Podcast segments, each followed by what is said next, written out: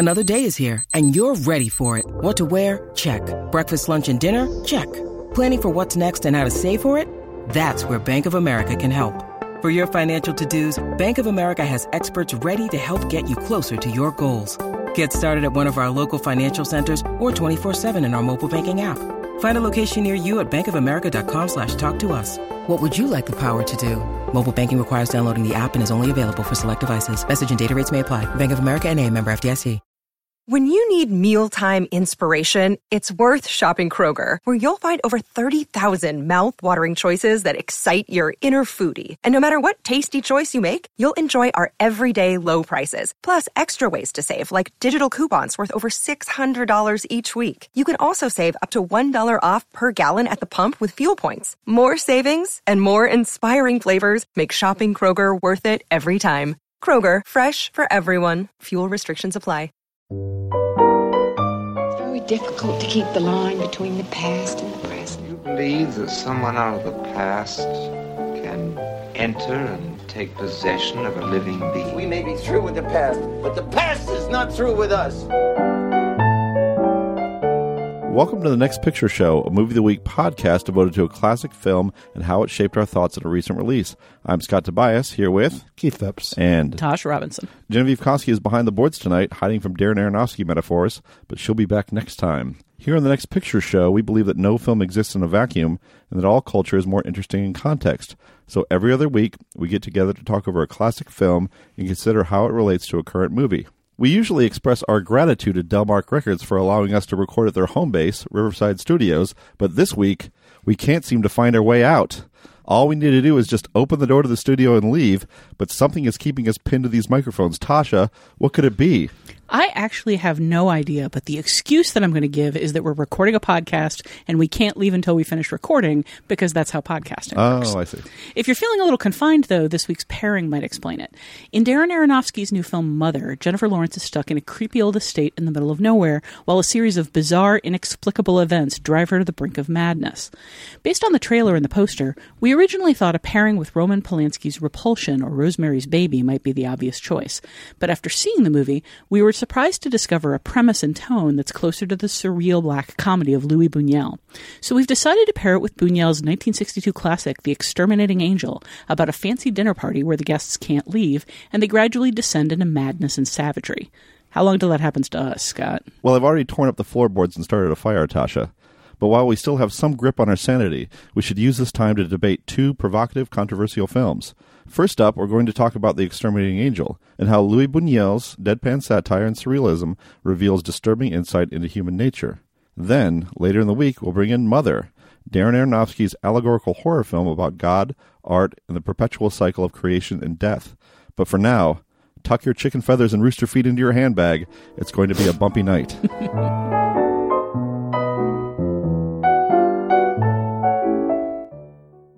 Me van a perdonar si altero un poco el orden natural del menú. Vamos a comenzar con un guiso maltés, que según costumbre en la isla se sirve como hors d'oeuvre. Parece que abre el apetito. Hígado, miel, almendras y con una salsa muy especiada.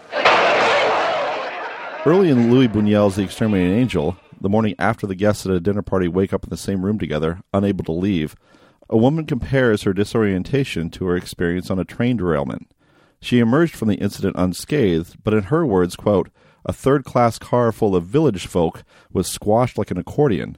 She goes on to admit that, quote, the misery of those wretches didn't move me, and a friend gives an understanding nod. I think the lower classes are less sensitive to pain, she says. Conversations like this drip with acid, revealing a contempt for bourgeois elites that Buñuel expressed often in his career. It's also an example of his sense of humor, which is so dry that the laughs tend to stick in the throat. Yet at the core of this scene is an insight into how some members of the upper class think. They assume they're better, more civilized people than the wretches whose lives are beneath consideration. They feel they've earned their social status through their intelligence, sophistication, and general superiority, and hardship is foreign to them because of it. The exterminating angel presents a stiff test to those presumptions. Over the course of the days and weeks and perhaps month that these wealthy guests are trapped in a single room, unable to leave, they have all their privilege stripped away from them.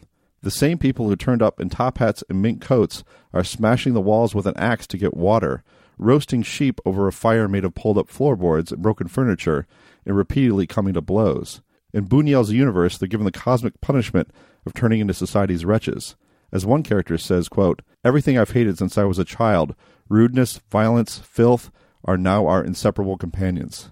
Yet the exterminating angel isn't entirely a broadside against the ruling class, or at least it's less predictable than that. It's a film full of peculiar, mysterious impulses, like the sheep and bear cub that wander the house, or the disembodied hand that skitters out of a closet, or an ending that finds the authorities opening fire into a crowd. Working late during his period in Mexico, in exile from the Franco government, Buñuel has a strong anti fascist, anti elite agenda, but he pursues it with a sense of surprise and surreal whimsy that's more art than politics. His vision of anarchy could not be mistaken for anyone else's.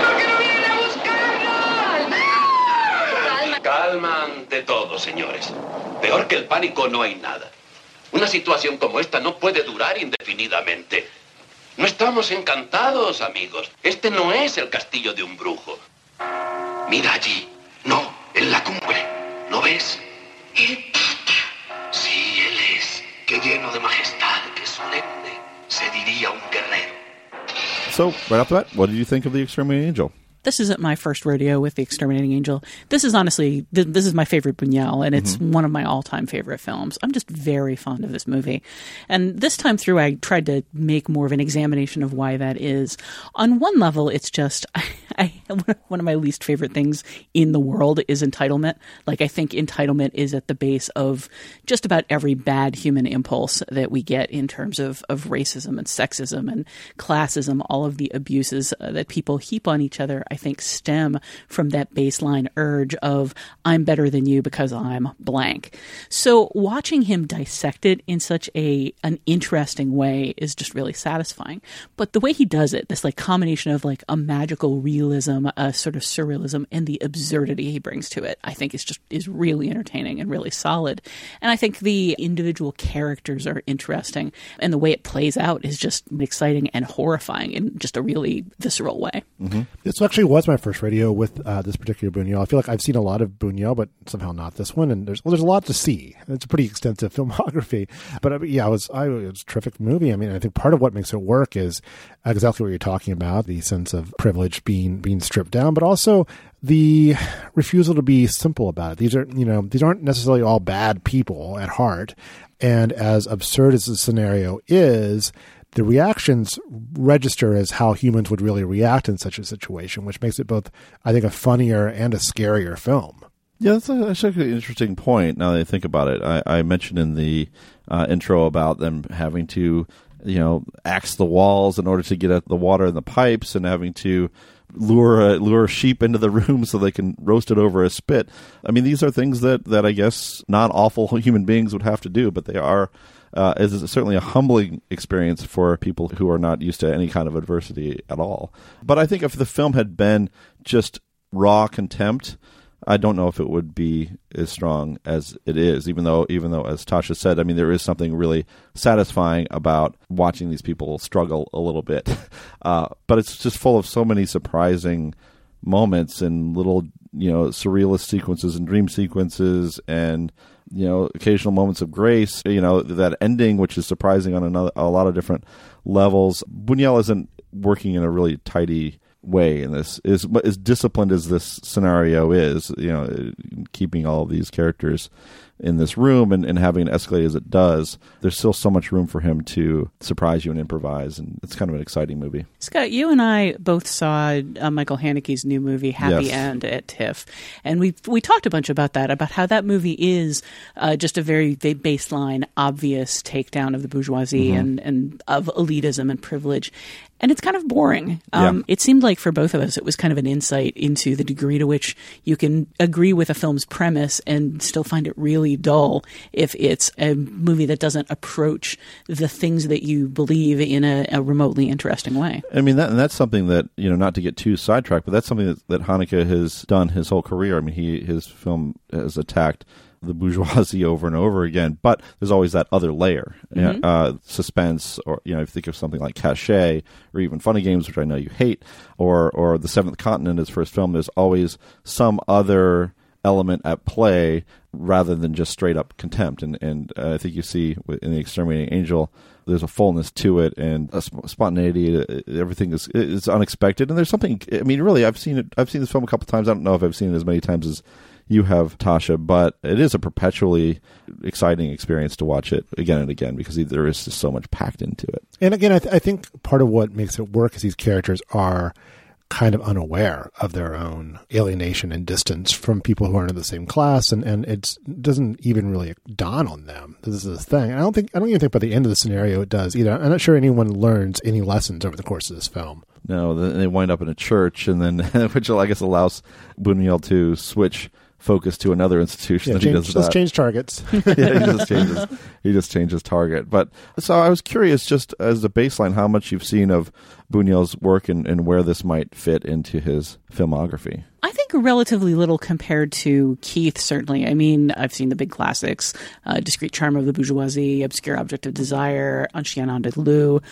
I guess I would have to look through his Belle Jour? filmography. Oh, of course, Belle Jour. I've seen kind of the high points, but not really uh, a lot of the the smaller films or the earlier films, apart from Chien, which is. I mean, you're not allowed to come get through film school without seeing that. But uh, Keith, like, what what am I missing? What what do I really need to see out of his filmography? Um, well, there's a, there's a bunch I haven't seen, so I'm not necessarily the expert to talk to. But I mean, the one there's one close to this called called Simon of the Desert, which is Yeah. a really interesting film that, that kind of uh, It's only 45 minutes, too. yeah, it's very short. You can watch it watch it over lunch break sometime, but it's it applies some sort of sort of the, yeah sort of the same like sort of like offhand surrealism of this uh, to a, a, a biblical story, quote unquote biblical story. Yeah, it's it's it's quite good too. But I mean, the obvious companion piece to this is the one you have seen, which is Discreet Charm of the Bourgeoisie. Mm-hmm. That's the one with the dinner where they're. Where The it doesn't happen. They're perpetually trying to have Yeah. dinner together. It's, it's literally the opposite of this. Yeah, yeah. It's still a takedown of the bourgeoisie and their pretensions and their Yeah. elitism, but it's about groups of people trying to get together for dinner, and, and it never quite happens. Yeah, I've seen a bunch of Buñuel's uh, movies. I mean, but I, in terms of pertinence to this, it definitely is that those two films are companions. Though I certainly would recommend. I, I really like Land Without Bread. I mean, I think that's just that is a really rough film, but fascinating in terms of the way uh, it plays with the documentary as a as a form and, and what we consider real on screen. And I'm, I'm as far as his Mexico period is concerned, I'm a big fan of a movie called Los Olvidados, uh, which is about uh, street kids in Me- Mexico, and they're and he's it's got a very interesting perspective. It's very unsentimental. Uh, these kids are often you know committing crimes. I mean, it's a very tough, tough movie, but uh, but also full of uh, grace and wonder, and um, really worth checking out. But yeah, I'm just. Uh, but I think in terms of this movie, I think there's a certain type of film that he made throughout his career that this more fits into. Yeah, and I mean, this one also, uh, that obscure object of desire, I think loops in with the trilogy as well because it's it's yet another film about somebody trying over and over to to get one thing that he feels entitled to. In this case, sex with a woman that he's attracted to, and he keeps getting turned away or getting lost in the same kind of sort of surreal, nightmarish kind of way. I think all three of those movies have kind of a baseline idea of living in a literal nightmare, that that kind of dreamlike experience where you're after something specific and it keeps receding from you and you keep sort of forgetting why it's there or why you're looking for it and then coming back to it and the desire itself becomes this sort of agony that you can't relieve because you can't you can't figure out how to relieve it. That obscure object of desire remind me of another connection to Mother, but we'll get into that. Oh Okay. yeah, Yeah, yeah, it's is- it's very much of a piece. Yes, I mean, so I mean, the film is an allegory, but for what?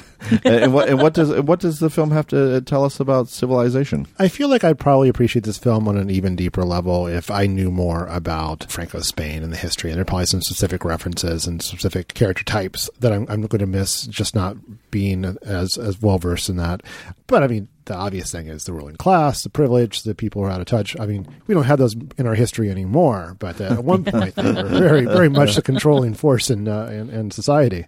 Yeah, and they're not really going to care from one administration to the next what what actually happens to ordinary people too, Right. right? I mean, they're so cloistered off that it really almost. I mean, again, I I, I think you're right. I, you know, if if you had more of a historical context, you might be able to get more out of it. But you almost don't need any in a way because this is a story that gets told all the time in terms of mm-hmm. who the elite classes in many countries led by despotic rulers, and how they either look away or are actually a, a party to atrocity.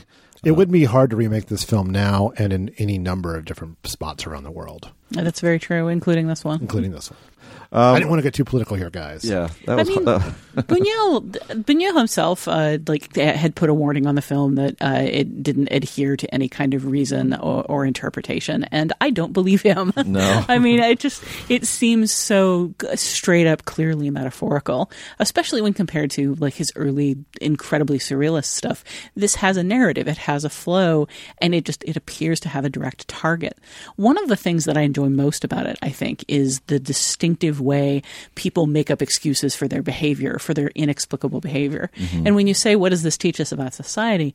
I think more than anything, what this film teaches us about society is the way people find ways to justify whatever it is that they're doing, what, especially whatever it is that they want to be doing.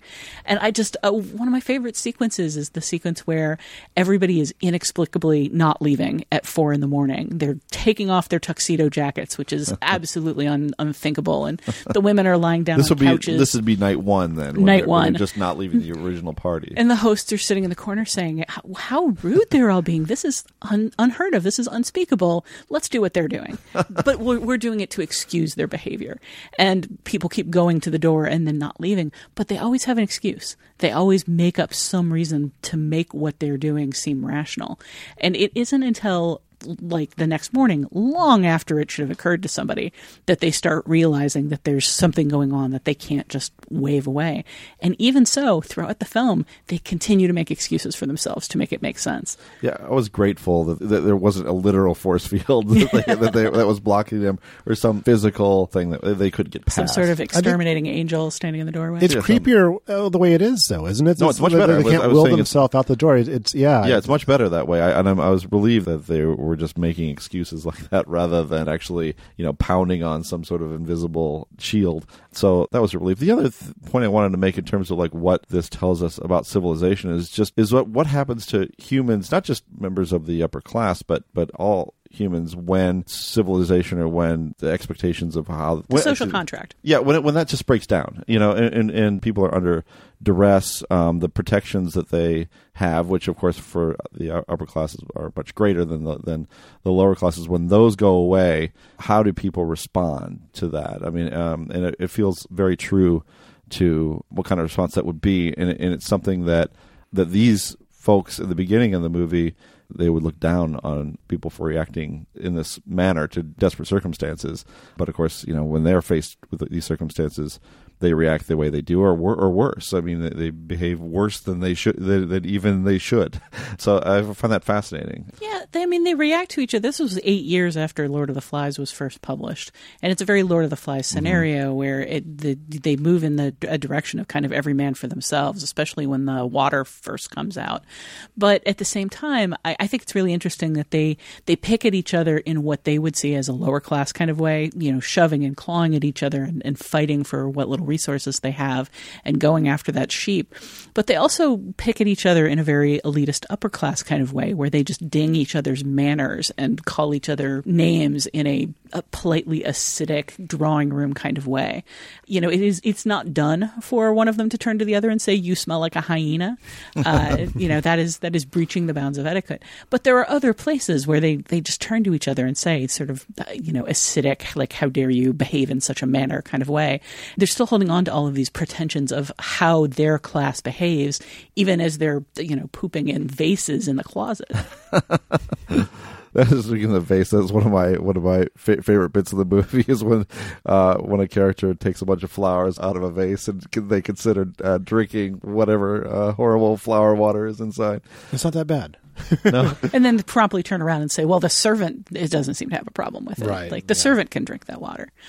I am very curious what you guys make of the whole. There's a sequence where the women have all been using the the bathroom vases, and they all come out and have a little exchange about how there's like fresh mountain air blowing out of them, and there was an eagle soaring by below one of them, like 40 feet below.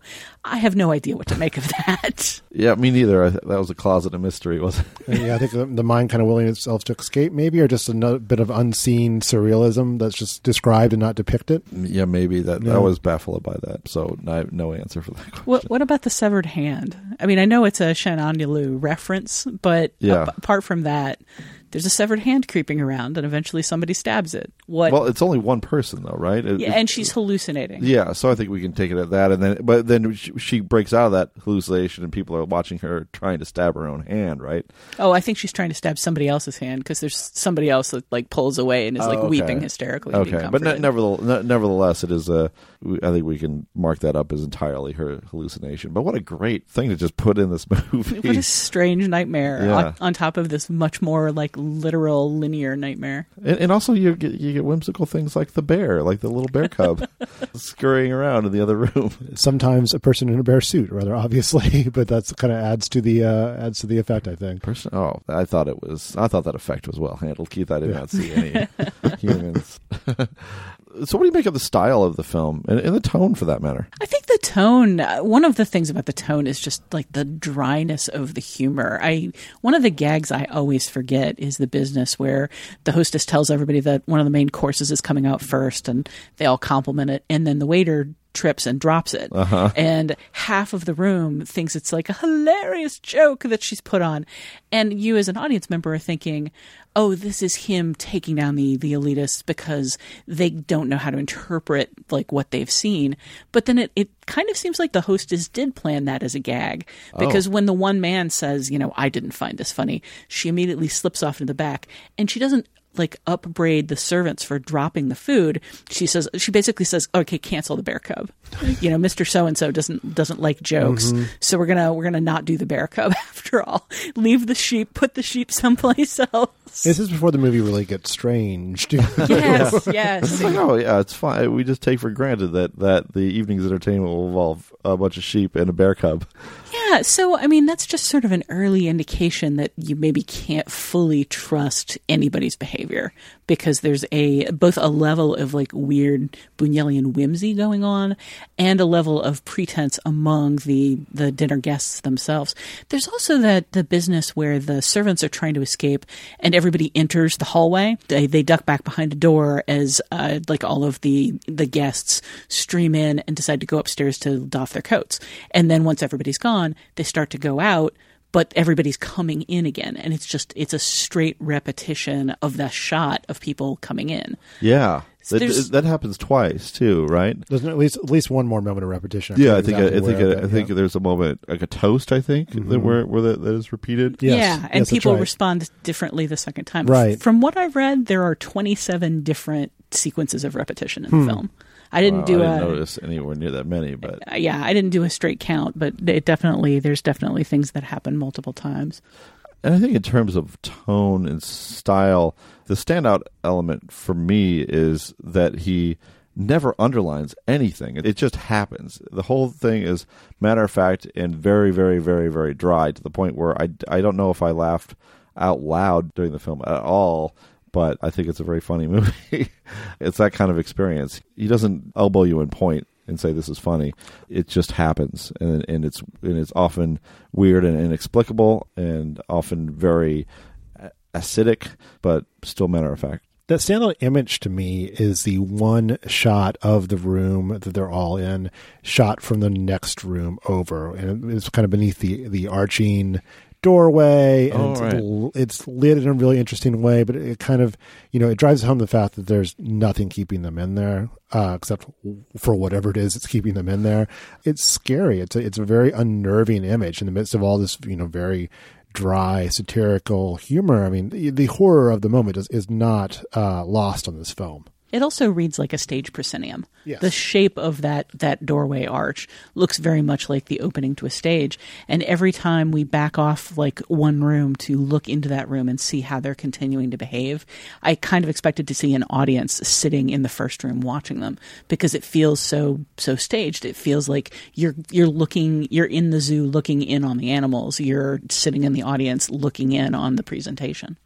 There's a shot too when they've finally kind of figured out how to get themselves out of this predicament where it's just everyone is just frozen in Tableau. Did you notice this as when well? they're recreating the original. when they're recreating Yeah. it and everyone is just is just frozen and he holds it like that in kind of a medium long shot. I think it's a really fascinating shot. And I, and I think this is a really tough film to pull off cinematically because you know you do have you know largely a one room setting and and all of these characters packed within it and you have to give both a sense of of the space being crowded but also be able to move the camera around to to catch a lot of individual moments too. So uh, I I think the mise en scène is a is very strong in the, in the film. Oh yeah, and particularly watching the space deteriorate as they start taking everything apart and everything within their space gets wrecked. Yeah. Which, if you want to see everything in this film as a metaphor, the metaphor of, of the elites kind of chewing on each other and destroying their own environment heedlessly because of their appetites is also a pretty heady symbol. Yeah, and I love that shot of when they have the fire going. Of uh, there's a, another kind of me- medium long shot where the uh, room is. You can see the room just filling with smoke while they're just standing there, and it's just it's such a striking image. But again, he's not a, he's not that showy uh, director. I mean, there are some a couple of really striking surrealist uh, dream or you know sequences or dream sequences in the movie, but um, the craft here is, is pretty subtle for the most part. Mhm. It's more strange things happen than than strange images, you know, crafted to appear strange. For sure. So I was curious to ask you all if you've thought about how you'd behave in a situation like that, because we I've made the point before that Buñuel is attacking the bourgeoisie here, but uh, he could also uh, be said to have made a film about human nature. Yeah, I mean that's part of why it works too. Is you, you have to put yourself in that scenario, and and if you, I think if you're a reflective at all person, you're not just going to say I would not behave like that because you know you don't know. This is a desperate situation. You might. I like to think I would not eat you, Scott, Oh, thanks. but if driven to it, Yeah. maybe I would. I don't know. From where I'm sitting, you're looking pretty tasty, and we've only been podcasting for like 25 minutes. yeah, I, I mean, I can't watch a film like this without putting myself in it and seeing how badly I would probably come out. Like, I would like to think that I wouldn't claw anybody's face off to get to the water first. I would like to think that I would stand back and wait and see if uh, they drank it and got sick, because who knows, like, what pipe that's coming out of. Yeah. Like, I would play it canny. I've been in escape rooms. I know how they go.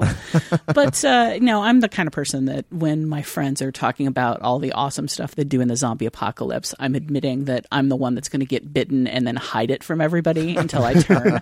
like I have no illusions about how well I would behave in in a crisis like this, and I strongly suspect that I would be, uh, you know, hanging back and waiting for everything to turn horrible uh, because I'm enough of a cynic to believe that it's going to get worse. And from what I've read, uh, Buñuel has said, like said later in his life, if he had made that movie later in life, they absolutely would have turned on each other and it would have become a cannibalistic situation. like he he feels that he didn't push himself far enough in that scenario. And apparently, it was the first movie that he made that he had complete control of, uh, complete directorial and editorial and narrative control of. Hmm. And even so, he just he felt that he wasn't maybe he wasn't uh, either courageous or bitter enough at that time of life to push it as far as he Boy, thinks it should have this is a very courageous and bitter film. You're talking about a matter of degrees. I mean, I guess maybe the the question then ends up being like, is this a film about how this specific type of person or these specific types of people would react in this circumstance, or is this a film about how humans react would react in this situation? I mean, like, I, It's I, maybe I, a wh- why not both? But because we don't, apart from the one servant who's left behind, and I think tellingly is the servant closest to the ruling class. Yeah. We don't get a read on how anyone else would react. So I, don't, I think I think the focus is squarely on these types of people. He eats paper, though. That's the one detail that kind Yeah. of stands out for me about that servant is that he reasonably early in this situation uh, eats paper as a way to fool himself or his stomach into believing that he's having something of substance. Yeah, and that's and in the process of of trying to persuade one of the guests that it's okay, he tells this really fairly personal story about his life and his childhood and and where he came from as a person, and it's a very humanizing moment for somebody who's technically of the lower classes, which I don't feel like we get that with any of the the upper crust people. I think the fact that all of the other servants feel just as strong a compulsion to leave as the elites feel a compulsion to stay is really telling. I, I think that ultimately this is a story about the upper class because you know, in a way, it's certainly saying that the the lower classes have their own compulsions and have their own, you know, poor decisions and certainly have their own excuse making. But those are they're different. They're different in nature and they're different in where they end up. I think ultimately this is I mean, it's in, certainly insightful about human nature. Yeah, and I think in terms of class, I mean, I think we uh, the hypocrisy of that behavior, the fact that they, they are reduced to be, behaving as as they do, is what really stands out. I mean, they may be they may be reacting as all humans would, but they feel like they're above that they're above that kind of a base reaction mm-hmm. to the, to a situation like this.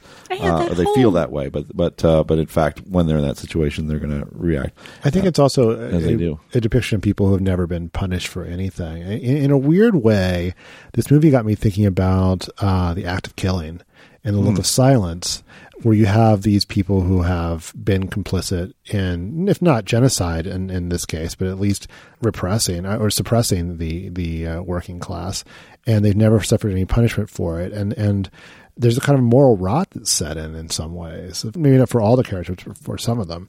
Those films are such a, a chilling depiction of, of crime unpunished, and, and I think we get a, a smaller version of that here. Yeah, and I think The Act of Killing in particular is another terrific film about the excuses that people make mm. and the mm. way they justify their behavior and the way people lack empathy if they're not put in a situation where they, they develop empathy early in life you can go through your life without it and it leads to horrible places i mean i think one of the most interesting things here about this film is the complete lack of empathy they have for the lower classes yeah. and that sequence that you cited in the intro where they talk about how oh you know the lower classes just don't feel pain the way we do yeah. and one of them compares the lower classes to a bull that she saw in a bullfight who wasn't expressing emotion and likens that to the lower classes. And just that leap from I saw a suffering animal that I couldn't relate to, so I'm assuming it doesn't feel pain, and I'm just assuming that other human beings who are not of my social class are like that. Like that is an incredibly, incredibly dark series of connections. So I want to talk about the ending uh, because they do finally liberate themselves from this situation, but the movie doesn't end there. The movie ends with them going to church, and it also ends with a sequence where outside of the church, the authorities, whoever the authorities are, are gunning down civilians. Um, so I want to break that down. What did you make of those two things together as a kind of exclamation point to this film? I mean, for me, the biggest takeaway from the church sequence, what you're what you're kind of circling around is the fact that once everybody's in the church, they experience it all over again. They can't mm-hmm. leave. Uh, the priests start making excuses to not leave. The I believe something I read that pointed out that all the characters we've seen so far disappear once it starts in the in the church sequence. That we don't see them. Oh, that's interesting. Mm-hmm. I mean, you certainly see them during the actual church service, and you don't see them physically leave the church. Right. So I assumed they were there, but uh, you're right. I don't remember them in any specific shots. Yeah, it's interesting. Huh. Well, I definitely don't know what to make of that. The fact that the same dynamic plays out in the church and that the last shot of the the movie is sheep going into the church, presumably, you know, to provide the parishioners with food because they're going to be in there for literally God only knows how long. to me, what that says is that this is not a movie about religion. I mean, you have the title The Exterminating Angel. People, I've read a lot of interpretations of this film, and a lot of people really want to interpret it as God is visiting justice on the elite. God is punishing the bourgeoisie for their behavior. And the idea is that there is actually an angel of death keeping them in this room.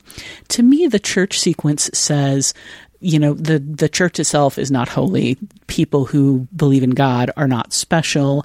And the catholic church itself as an organization is not any better than the ruling class. Like to me that the whole church sequence is kind of buñuel saying this is just as bad an organization. And it's not god punishing the elites because there is not a god who is specifically judging people who behave in this way. Because people who believe in god are being punished in the exact same way. It's like a, a surrealist force of nature, perhaps, but I, I just don't see it. I see the closing sequence as him saying, you know, this is not expressly a film about religious vengeance. Yeah, I'd be curious uh, about that reading too, because from where I'm sitting, and again, I'm not an expert in Buñuel in religion, though religion does play a role in several of his movies. Uh, uh, Simon of the Desert, for one.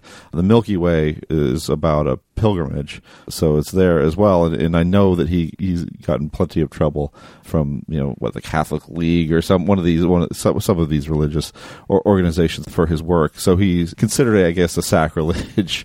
Um, so I, I think we could safely say that his attitude toward uh, the church is, is no more charitable than his attitude toward the upper crust. But I think like that juxtaposition between them being in this church still sort of cloistered away from what is happening outside, which is violent and real, and perhaps maybe reflective of how dissent is suppressed in, say, uh, the Franco regime or any other type of regime. That seems kind of like a political statement that he's making with that juxtaposition uh, there. That again, I don't necessarily have the historical context to, to, to identify exactly what. But again, I think it, I think it transports pretty easily across eras and to the point where, where it's it's still resonant. I mean, it's resonant in, in in part in the way it recalls the Battle of Algiers. You know, it's a very similar sequence to what we get in the big battle sequence towards the end of Battle of Algiers. Oh, right, of just of open fire Mhm. into a, into a crowd. But we have no context for it. I mean, that's the thing about Battle of Algiers is that we have nothing but context for, for why that happened. But here, it's just it's really out of the blue. Mhm. Um, it's also kind of you know what armies do. It's not an uncommon sight of, of, of the military suppressing masses in such a way. And I think we also have to know what it is that these people are walled off from, right? Like what is the reality on the ground that they with their in their fancy dinner party with their top hats and the mink coats are severed off from. And so it gives you that little glimpse of that at, at the end of this state sponsored violence that that extra layer you know right before we get the the bells ring and the movie ends well that's the end of the movie and so perhaps that's a good time to end this segment we'll be right back with feedback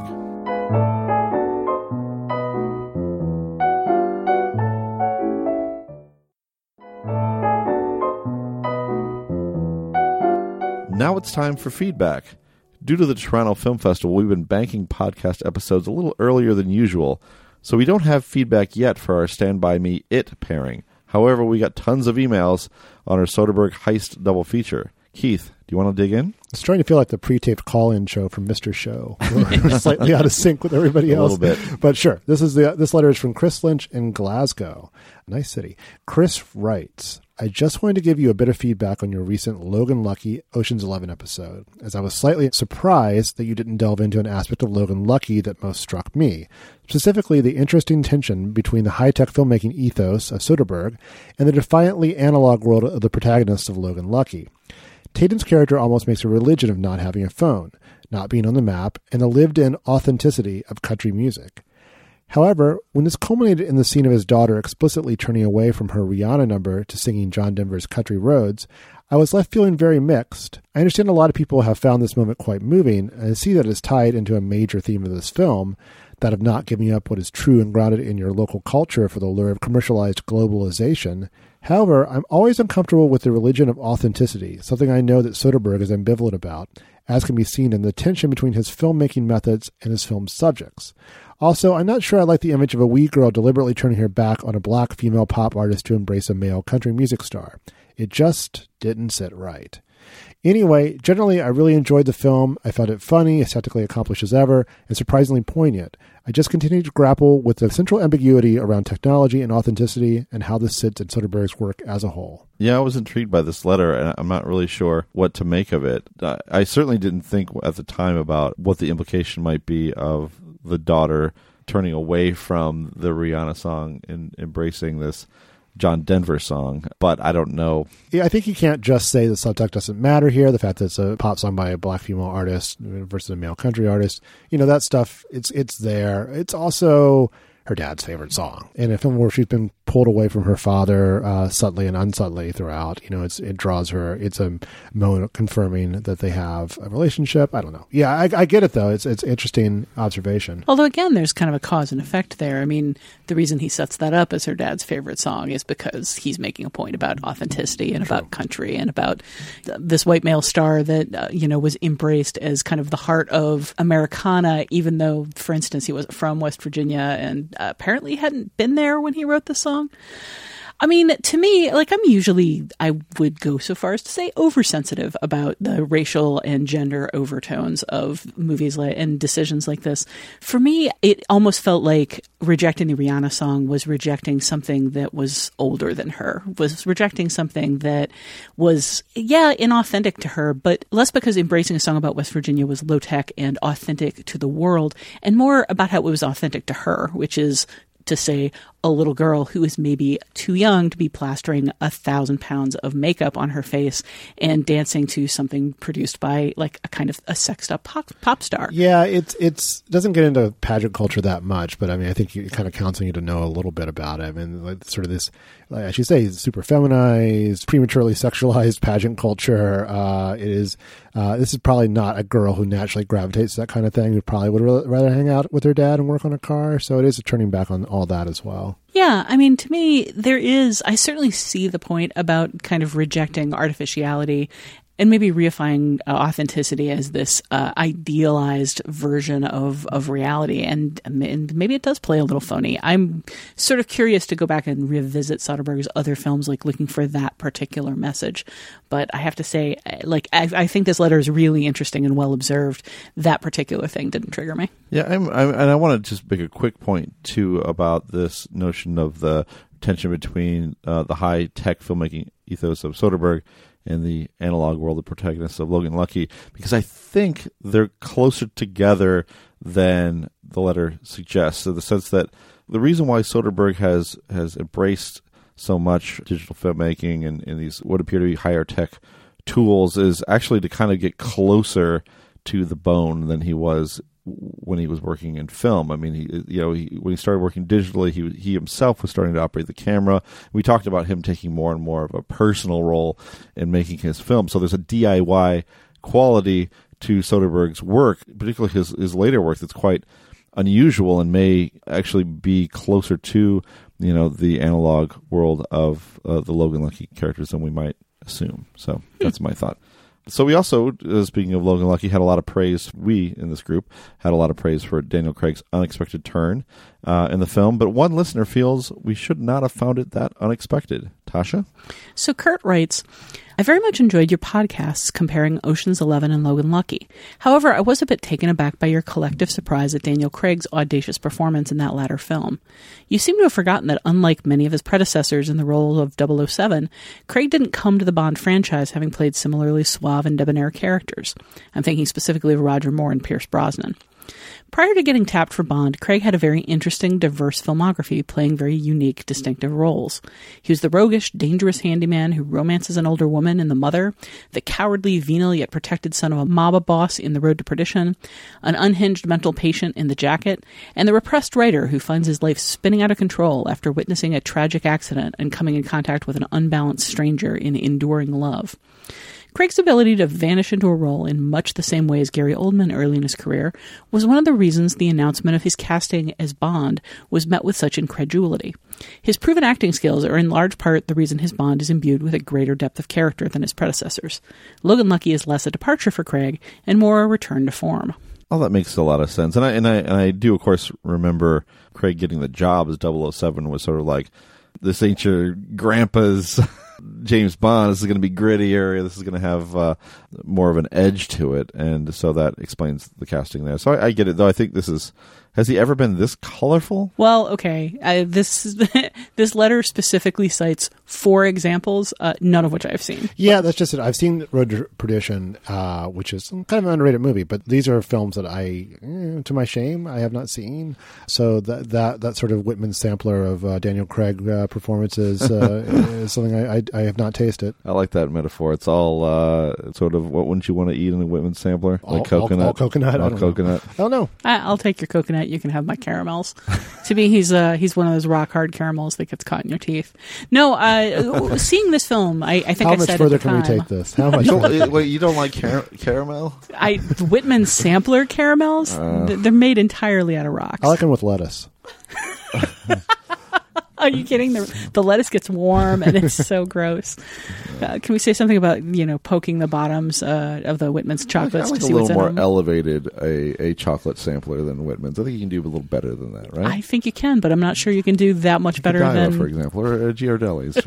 I'm not sure you could do that much better than than Daniel Craig here. No, uh, this Logan Lucky, I think I said at the time, made me really want to revisit more of his film filmography, and uh, now I've got a Whitman sampler of uh, titles that I should be revisiting. Apparently, okay, we're going to leave that there. Uh, I, though I did want to wrap this up with a couple of other notes on Soderbergh. First, some listeners mentioned that Stanley Kubrick's The Killing was the obvious choice to pair with Logan Lucky, since both are heist pictures set at a racetrack.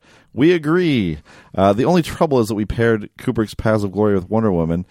You know what? A couple weeks before, and didn't want to go back to Kubrick uh, that soon.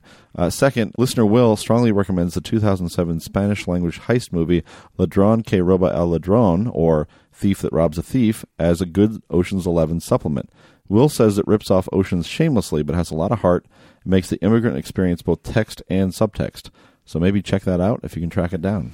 yeah, I remember Thief Who Robs Thieves uh, as a really entertaining movie in that same kind of uh, fast moving, heist oriented thieves as gentlemen adventurers kind of way. Uh, it's a really entertaining film. What's that movie about, though?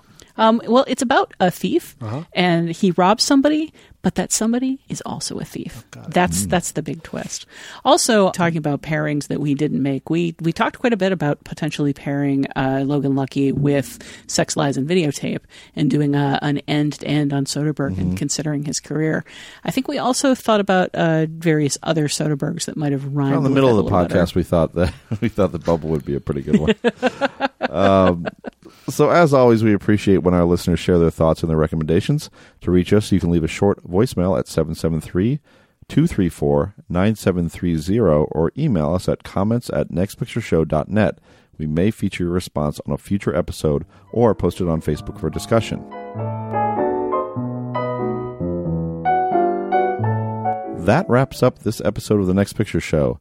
In part two, we'll see how our interpretation of Mother matches up with Darren Aronofsky's. Look for that later in the week, or better yet, subscribe to the Next Picture Show on Apple Podcasts or your podcatcher of choice.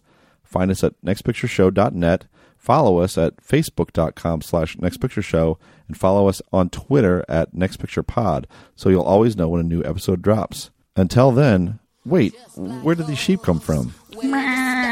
See you next time. Caress the urine-colored sun. Swarms of angels come to kill your sons. And there's nothing but black holes where the stars should have been.